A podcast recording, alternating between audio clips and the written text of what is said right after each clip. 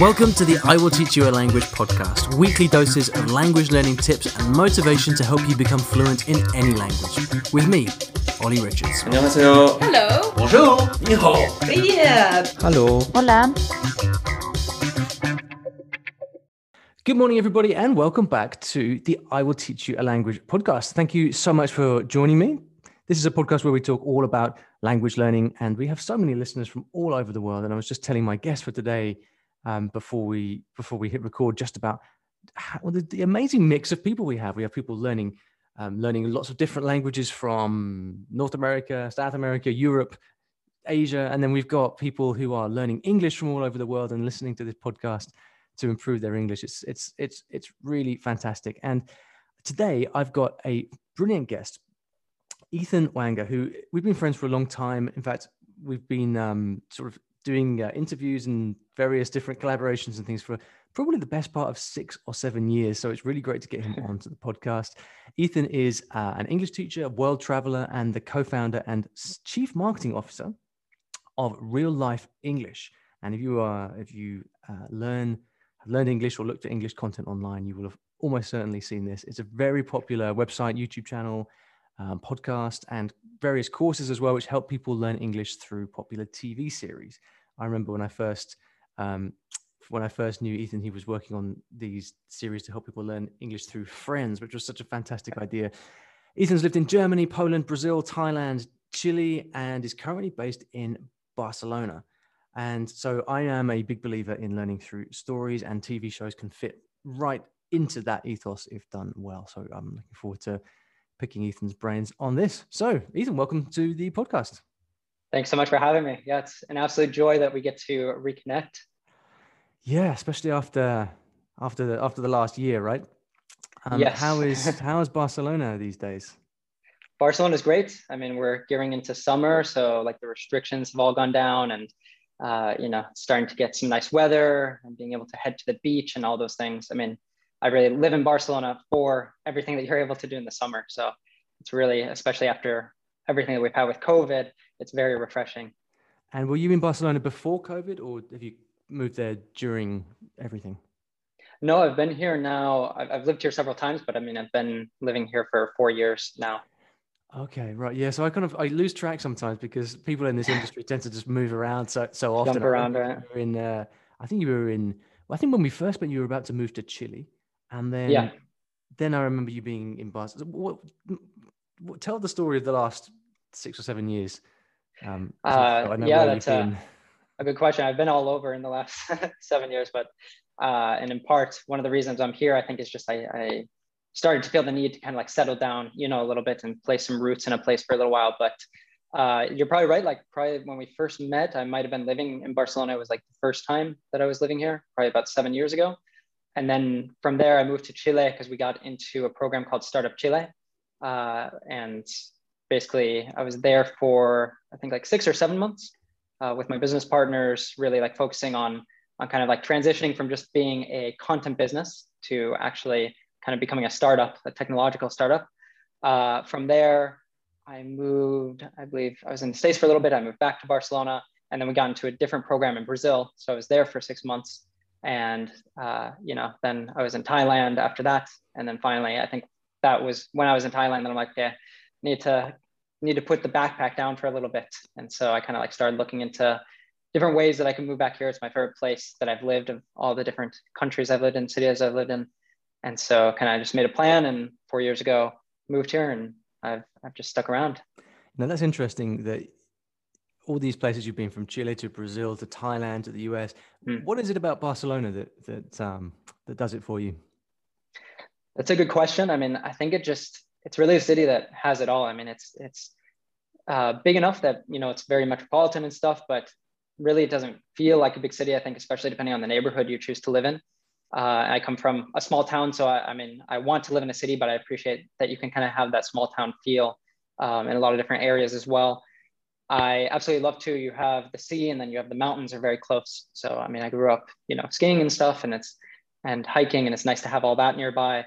But you know, I absolutely love just being able to be by the vast expanse of the the sea, the Mediterranean, and then just like wonderful people, incredible food.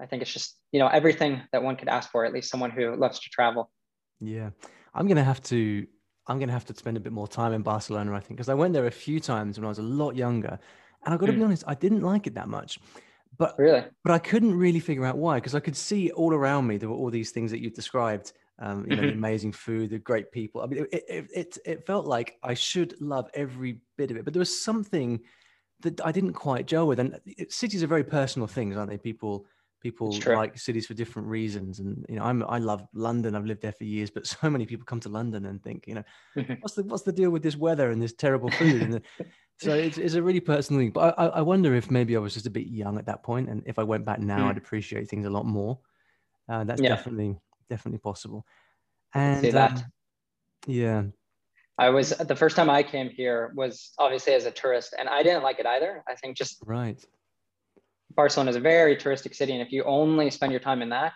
I think mm. this happens with a lot of places, obviously. But uh, I, I could definitely see that you might find it a bit uglier and stuff. Like the beaches that are like the most touristic, for example, it's just like it's it's a nightmare.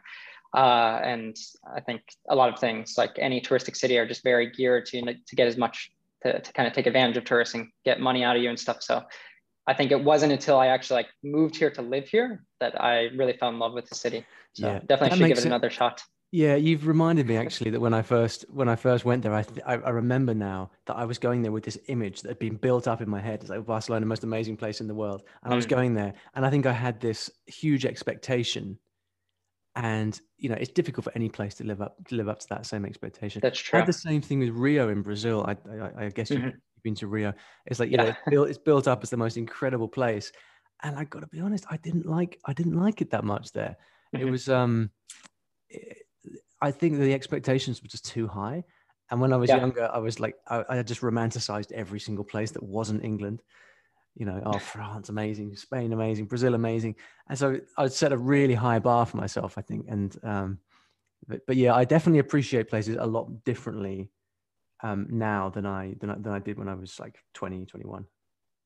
Yeah, that makes sense too. I think what you're looking for when you travel changes also as well when you get older. So it's kind of natural that maybe different things will kind of strike you in a different way than they do when you're younger. And maybe, I don't know, your, your interests might be more geared towards like the partying aspect or the, the fun aspect, the pleasure aspect. And uh, I think Barcelona definitely could see that, that when you're a little bit older, maybe you can appreciate some of the finer things more. Yeah, absolutely. Yeah.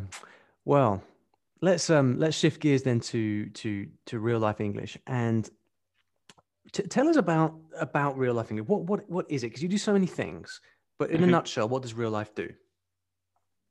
Yeah, uh, well, we basically help English learners to go beyond the classroom and speak uh, their English in the real world.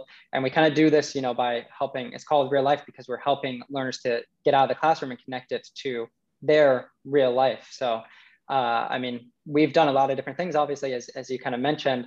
Right now, we're very focused on content. So maybe some listeners, if they're learning English, they might have seen our Learning with TV series channel. That's something that we found that vibes a lot with people because it's obviously so many people just love watching TV series, movies, listening to music. And so we try to kind of like bring all those fun things. And I think the thing about that is it helps people to kind of change their perspective of what English learning should be and can be, and really for any language. I mean, that comes out of you know my own experience learning languages is when you tie it to things that you enjoy. I mean, it's just much easier than if you're just trying to study out of a textbook. Uh, and on the other hand, we have just recently launched an app, and that's focusing like everything we've done in the past to focus a lot on listening. But we always hear from learners that they just don't have enough opportunities to speak.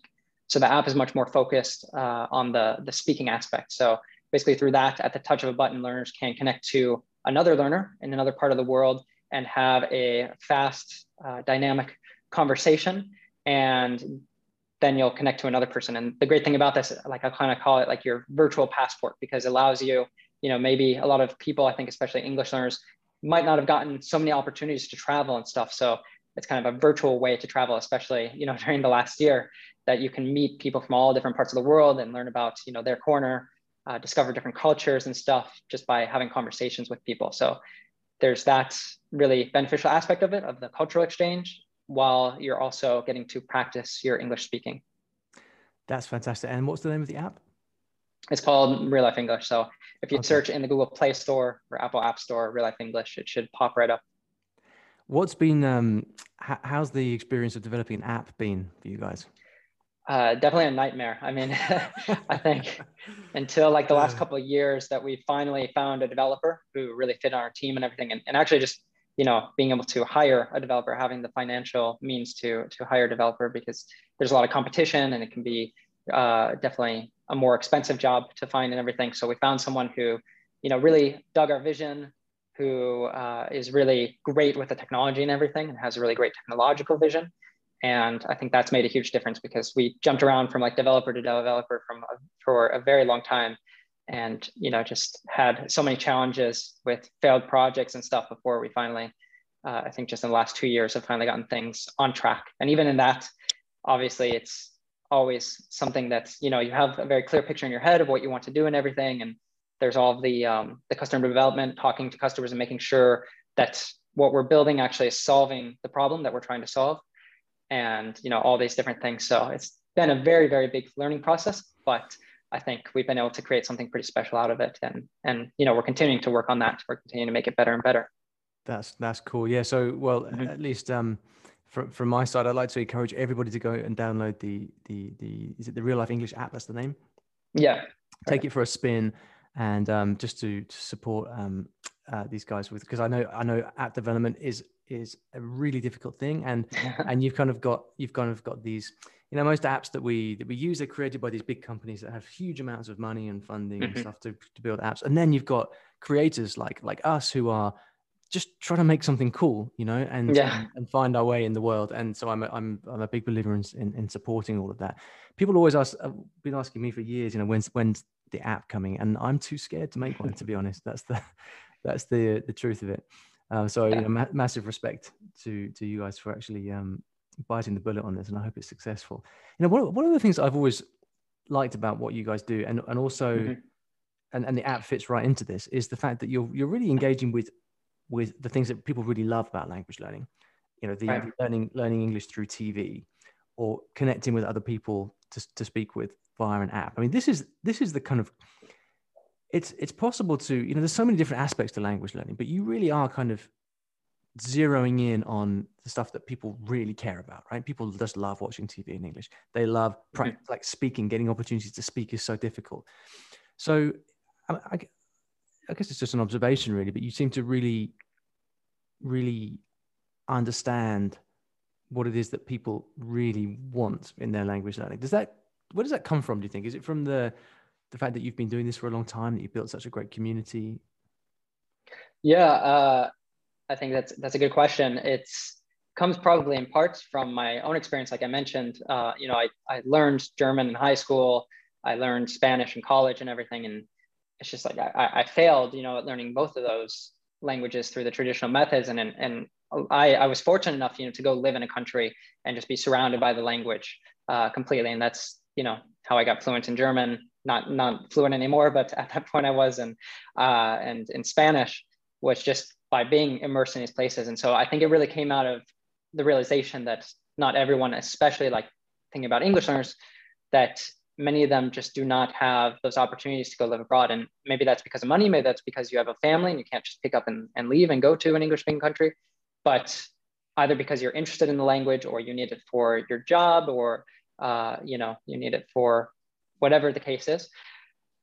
Uh, you know, you still need to be able to motivate yourself to learn it and everything. So even if you can't go live in the country, then you know what are kind of like the things that you can do. And so we found, you know, TV is really great.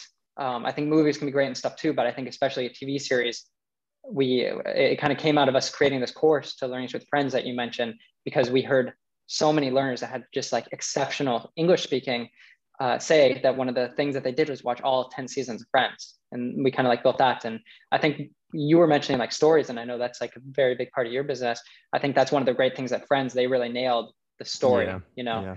Yeah. Uh, and it kind of connects you, you know, to that American culture, like New York City and everything. So that's a really great part of it. And then just the dialogues are so great of, as far as really containing like practical things that people need to know to be able to have those everyday conversations so it's kind of just out of that like seeing uh, from our own experience, seeing from learners that were just very successful doing this, that uh, we saw that this can be a really foundational resource for people who maybe are feeling kind of like stuck or they feel like they've just given up so many times in their learning just because they're bored or like myself that they've just kind of like failed through those traditional methods. Yeah it is it is it is uncanny how how many people will say yeah i learned english basically just with friends and uh, it, it's, it's something i've noticed as well do you think how well has friends aged do you think because it's pretty old now isn't it what 20 20 years 25 years I mean, I've, yeah. I've, never, I've never really watched it. I think I saw part of one episode once when I was about fifteen. Um, but how, oh, wow. how, well, it, how well has it aged um, over time? Well, I mean, I think the the proof for that they just did, you know, the Friends reunion. I mean, there's still just such a diehard fan base of this TV series. So, I mean, if you've never watched it, it's kind of like um, I don't know. The proof is kind of just in that, and that hmm. over, yeah, I think it's like 25 years or something uh, that it's just been able to maintain just such a high level of fanaticism.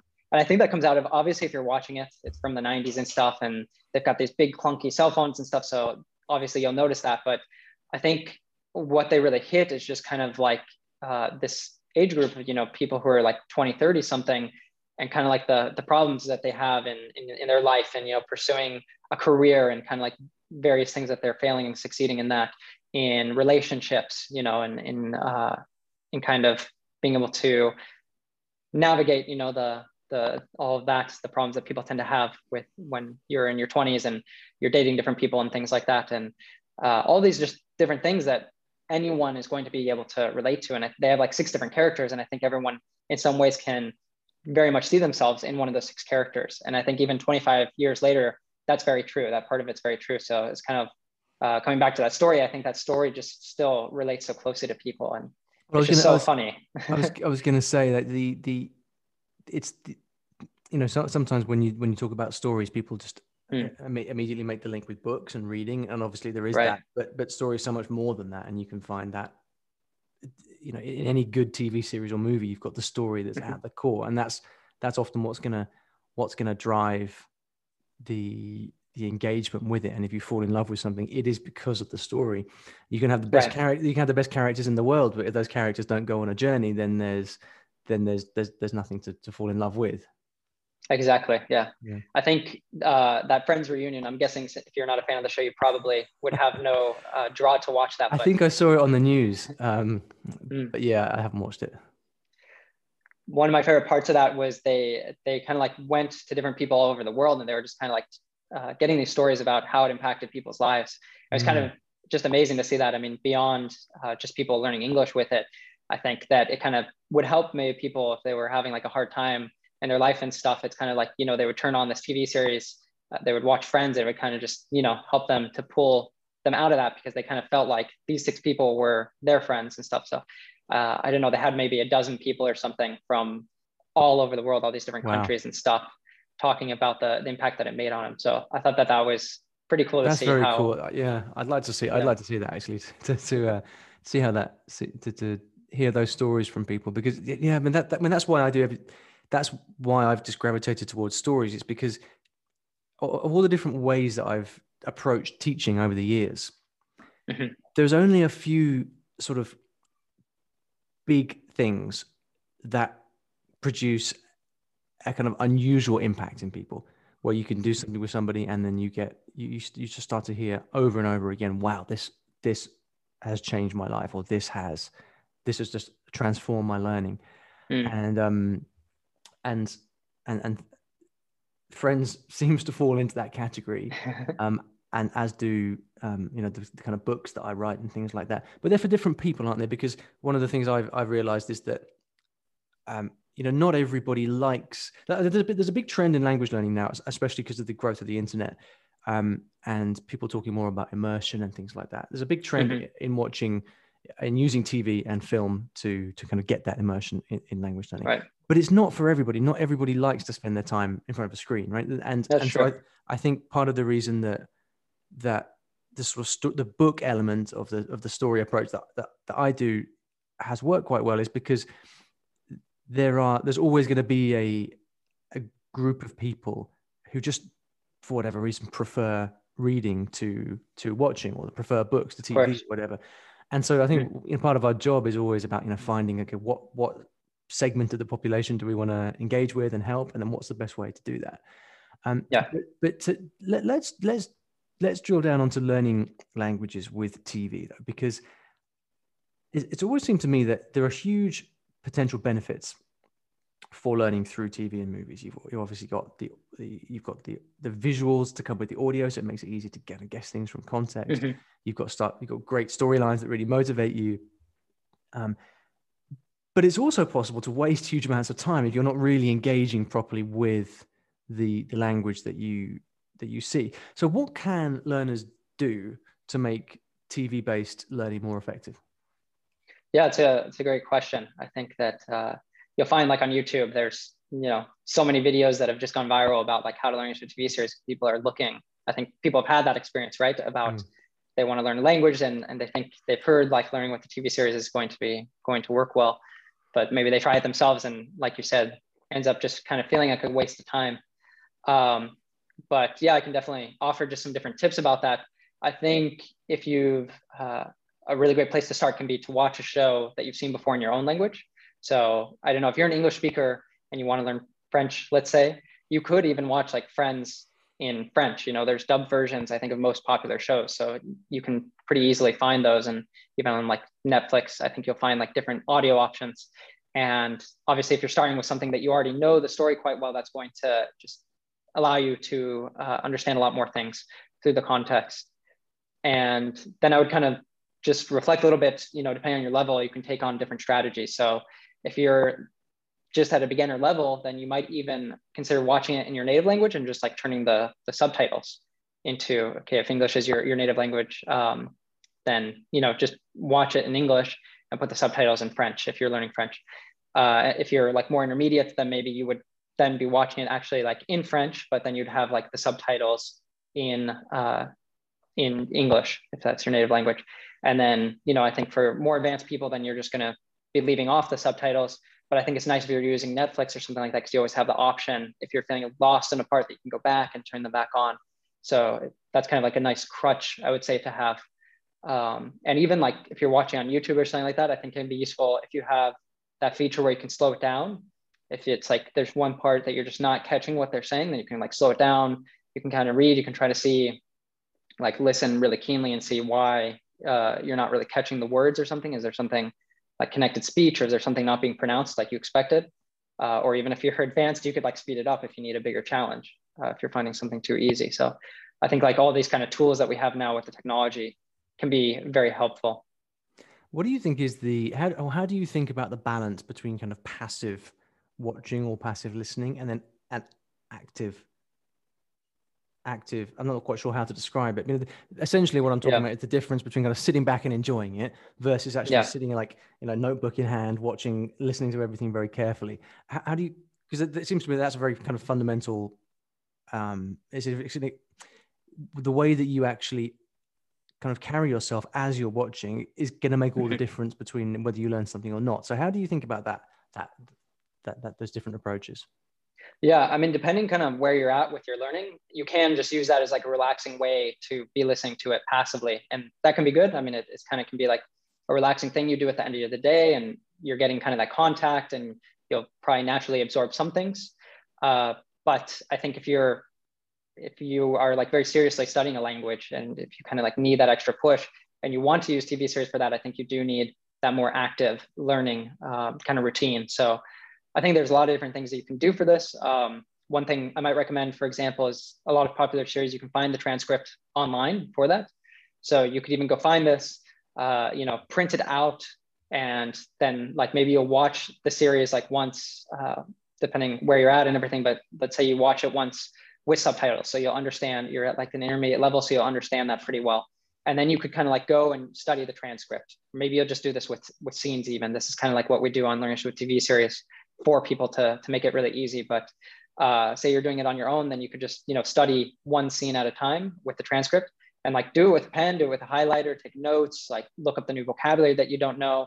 Um, and then, you know, watch it again without subtitles to kind of, you know, test your learning and stuff. And I would say like when you're doing that too, really like thinking about English, like hone in, for example, on the connected speech on things that are pronounced differently than you were expecting them to, and kind of like go back a couple times and like listen and figure out what that is. So you're really honing in on how the language is spoken by the natives.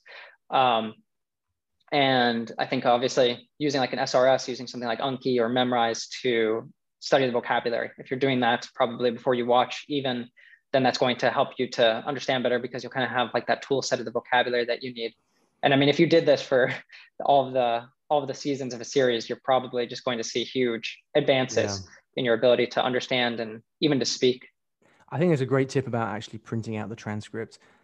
Mm-hmm. One, one of the, it always seemed to me that one of the biggest obstacles for uh, for finding good immersion material in general is the availability of transcripts because often you can sort of find yeah. you can find something on TV or a podcast or whatever to listen to, but then you just can't get hold of the transcript for whatever mm-hmm. reason, mm-hmm. and and that is always a real barrier because for me, being able to kind of print something out and have it in front of you on a page is such an important part of of, of, learning because that's what enables you to actually just take your time and process the information. You know, you can skip back and mm-hmm. forward, you can read and reread sentences easily, you can find words, you can go back. It's just the most convenient form of actually, uh, you know, engaging with a piece of language by having that that that, that transcript. But it's uh, I've always found it quite difficult, or like basically nigh on impossible, to find the transcript for this particular thing that I want to watch. So I might mm. watch some sort of obscure, I don't know, like Cantonese telenovela or something, and there's, there's no transcript for that. Um, mm-hmm. But I wonder if, if in English, in particular, this stuff is more widely available because there's just so many more people learning English than other languages. Yeah, I think in, in English, for most popular shows, you'll find that that's really widely available. I think even like Spanish, probably French, German, like probably the I mean Cantonese. That's kind of like like you know Catalan I, have, I, I haven't made like I haven't the, made my job easy in the in the last few years. Yeah, taken on for sure. Exactly. So that might be more challenging. So you kind of have to gear your learning always towards like the language that you're learning and, and what resources you have at hand, right? Yeah, and these these things are these uh, things that you'd normally find by like googling, or are these like script books that you can buy, or how, how does it work? Yeah, I mean, if you search like Friends, for example, again, it's like if you search for Friends transcripts, you'll find you know ten websites probably that have them. Uh, right. I think this is true for for most series yeah. uh, that are more mainstream, at least. I'm really, I feel really out of touch with this stuff because I learned. So my my language learning journey was like the, my, the first few languages I learned were all the um the, the regular Romance languages, you know, French, Spanish, mm-hmm. Italian, mm-hmm. etc.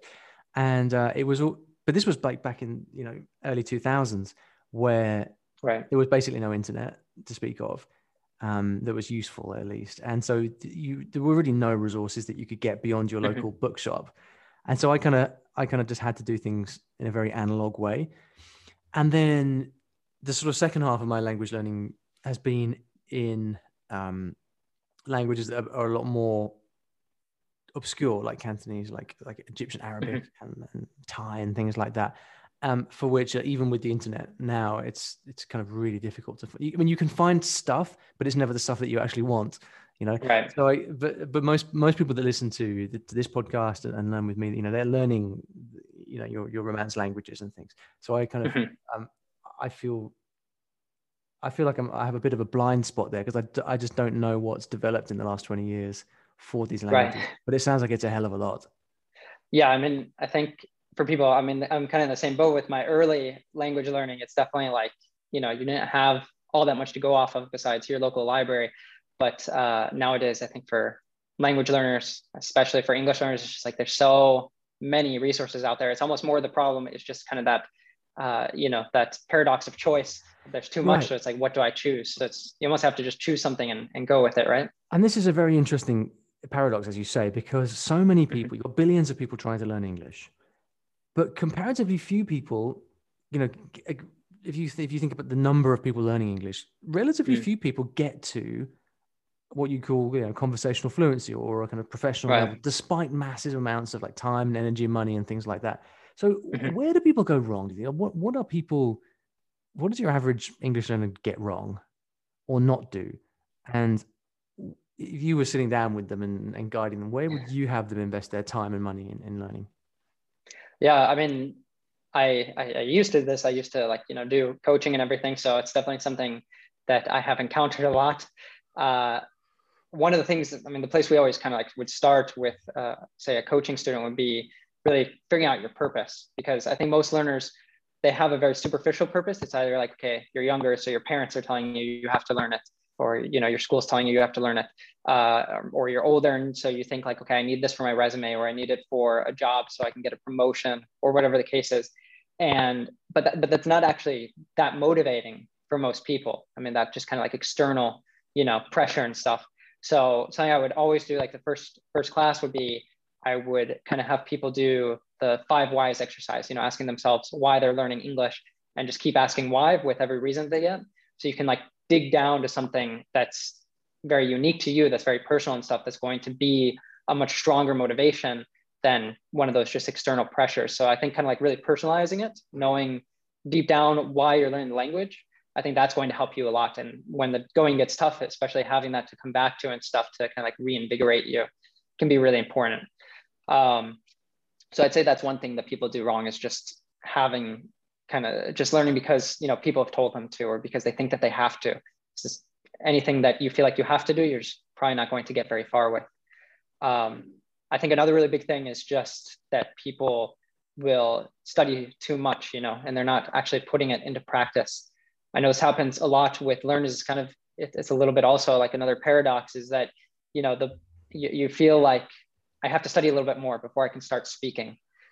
But the problem there is then the more that you're kind of studying everything, the more resistance that you have to actually start speaking because you just are getting on your head about like making mistakes and things like this. So I'd say as soon as possible, you know, from the very earliest point that you can start speaking, speak with anyone, speak with, you know, your teacher, speak with your classmates, uh, you know, with many languages, it can be very easy to meet other learners online. That's like one of the things that we're focusing on for learners because, uh, you know, I think every learner wants to speak with a native, but kind of the problem there is, is it's going to be very difficult for you, first of all, to if you're an English learner, it's going to be very difficult for you to find a native who wants to speak with you for free. And even more so, like a native who knows the language well enough to like correct you or explain to you why the why certain things work in certain ways. So I would say if you if you can afford it, then a teacher is just going to be, you know, um, hugely valuable for you on, to kind of like accompany yeah. you on the journey and answer those difficult questions and, and just like point out where you're making mistakes and stuff, which even if you make native friends, they're probably not going to do that. Yeah, exactly. You have this kind of dream of just hanging out with, you know, like, like imagining that you are in, in friends and, you know, in, in New York in the, in the 90s and you've got all these friends, but then they don't actually correct you when, when you want them to, right? Um, exactly. Um, so yeah. let, let, us talk about this because finding finding native speakers to practice with is a problem for everybody, you know. And I think it's mm-hmm. it is slightly it is somewhat easier for native English speakers who are learning other languages because just the, the inevitable kind of uh, cultural power balance, if you like. It's just it's just easier to find people to speak to. What are some some some concrete tips that you have for finding and practicing with native speakers? Yeah, I think definitely what you said. It's much easier for us native English speakers because it's exactly that. Like so many people are learning English and they want to practice with a native. So uh, I definitely see that I feel very fortunate, you know, as a language learner that uh, I've been given that gift. But I imagine a lot of people listening too, even if you're not a native English speaker, you probably have a very good level of English. So I think it's you can always just be willing to help other people who their level isn't as good as yours. Um, so I think that's something that you can always consider. But I, I'm sure probably there's other people you've had on the show who are much more experts in this. But I can definitely talk about things that when I was more focused on on learning different languages that I found very helpful um, one of my favorite tools was actually something that's not meant so much for language learning. that's couch surfing. Mm. I mean, hmm. I, I, used to use this when I was traveling, and one of the things I love about that is just the cultural experience. You know, when you generally, if you stay at an Airbnb or a hotel when you go to a city, it's like you're you're just living there as a tourist, kind of like you said. You know, for when you came to Barcelona. But when you do couch surfing, you're living with locals, and maybe you'll you'll go out with their friends and stuff like that, and uh, you'll kind of get a feeling of what would it be like, you know, to live in this place? What would it be like if I if I were from this place? Uh, that's one thing I always loved when I was traveling. But then I use that as a language learning tool because, um, for instance, when I was in Brazil, for some reason, I got motivated to learn French. I, I have no idea, in addition to, to Portuguese, but I use this. Uh, I was living in a city called Belo Horizonte, and um, there, like, I, I went on couch surfing and I searched. You can like search for members so I searched for members in Belo Horizonte who spoke French, and I actually met a guy who's who's still a good friend of mine. Um, and we just started doing, you know, he was also learning English, so we started doing a, a language exchange. and uh, that was really great. You know, I, I made a great friend, and uh, I was also just getting some uh, getting to start practicing what I was learning by listening to podcasts and, and studying and whatnot. And I found this really useful too, like living in Chile, and I was I was studying Catalan and stuff, so I met you know Catalan speakers there. So I think that this can be a really great resource just to to meet people, to make friends, even um, cool. if you're looking for people locally. Yeah. That's so you met Catalan speakers in Chile. That's interesting. Yeah, there's there's a lot of them. I mean, a oh, lot oh, yeah? of people from from Barcelona that uh, moved there, you know, for work or whatever the case is. But yeah, I was kind of surprised that I, I, I met a couple people, and uh, I was getting to. That was one of the place, times actually, early in when I was learning that language, that I made the most advances. Surprisingly, just because I, I was doing exactly what I said. That yeah. I was watching TV series in Catalan. I was listening to music all the time. I just was immersing myself as much as possible in the language and actually just putting myself out there to make friends who spoke the language.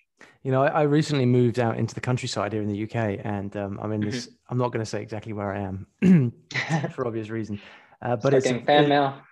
Yeah, or, or worse. yeah, um, fan mail I could deal with, but it's, it's the other stuff that is a bit mm-hmm. funny. And um, not not that I think that anyone's going to come and track me down, but you know, you know what it's like. um, but it's, I mean, like, you know, it is kind of, I'm in the southwest of England, beautiful um, Devon countryside. And um, I'm in, you know, kind of in the middle of nowhere, really. But there is a small town nearby. And it's very English around here. You know, it's kind of very white English, like countryside, exactly what you'd expect. But I was just, I, I was randomly looking for language stuff going on in the area, not expecting to find any anyone at all. And I found someone who teaches Japanese, like a Japanese person who's living. Oh, wow. so it's on my to-do list to kind of get in touch and uh, and uh, you know start to mm-hmm. forward those those friendships. And it wouldn't surprise me if, like you say, this person actually became a really good friend because of, of this of this of the circumstances.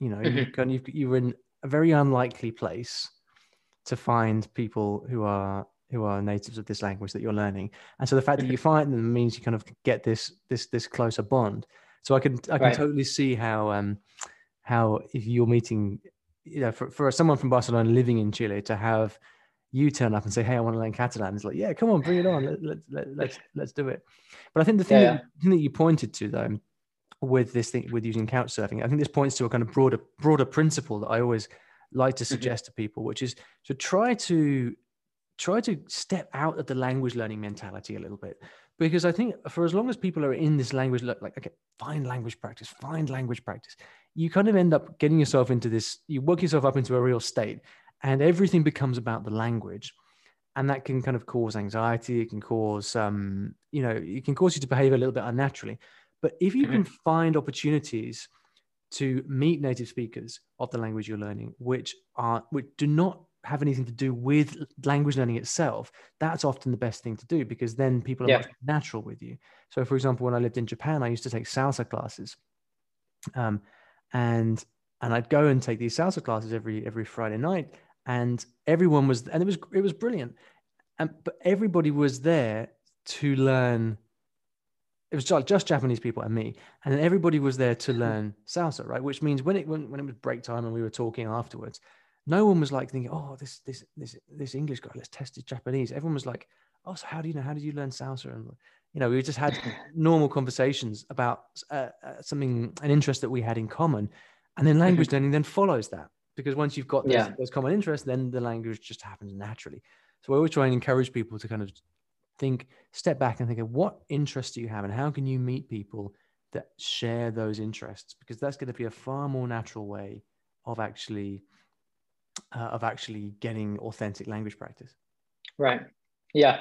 I that's something I always suggest as well to because it's like again, I think most English learners they'll they'll go out there and they'll be like looking for a native, like, can someone help me with my English? And it's like you're asking someone to like help you for free. And it's like very right. unlikely that that's going to work.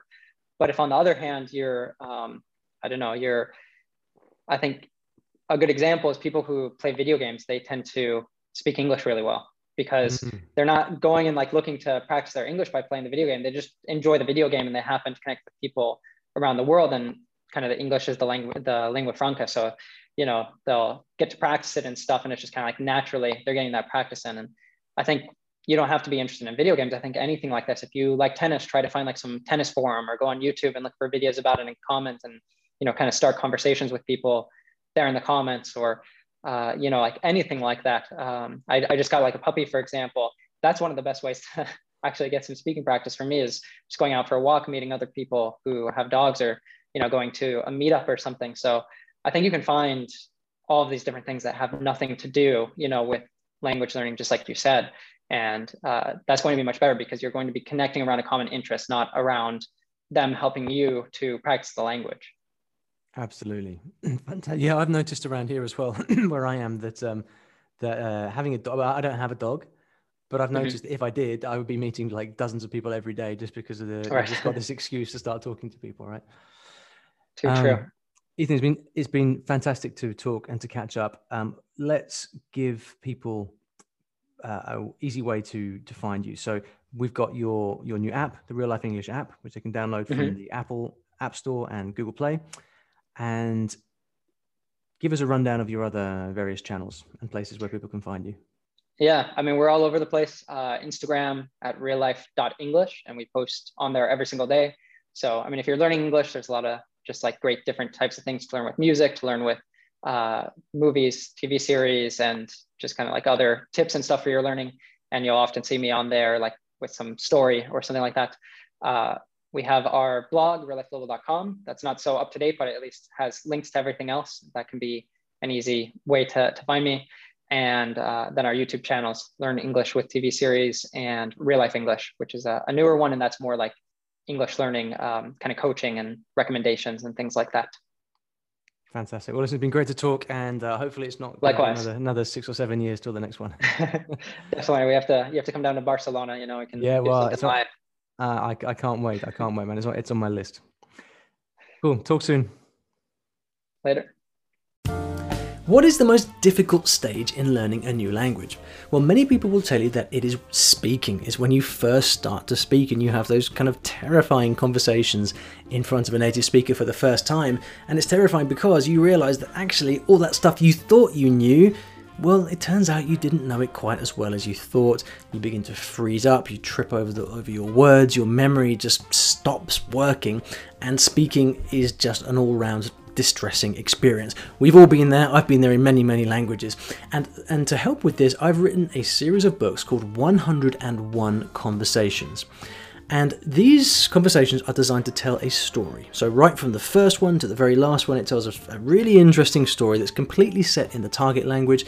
And these, because these are conversations, there is no narrative, there's no fluffy descriptions. It is just blow by blow, real conversations in the target language that are going to help you learn and memorize the most important words and phrases in the language so that you can speak with more confidence.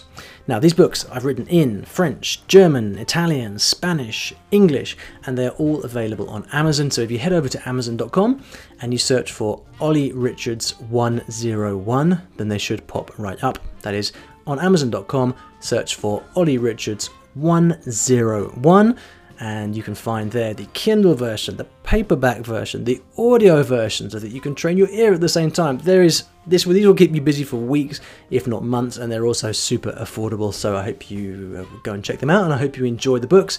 Once again, on Amazon.com, simply search Olly Richards 101.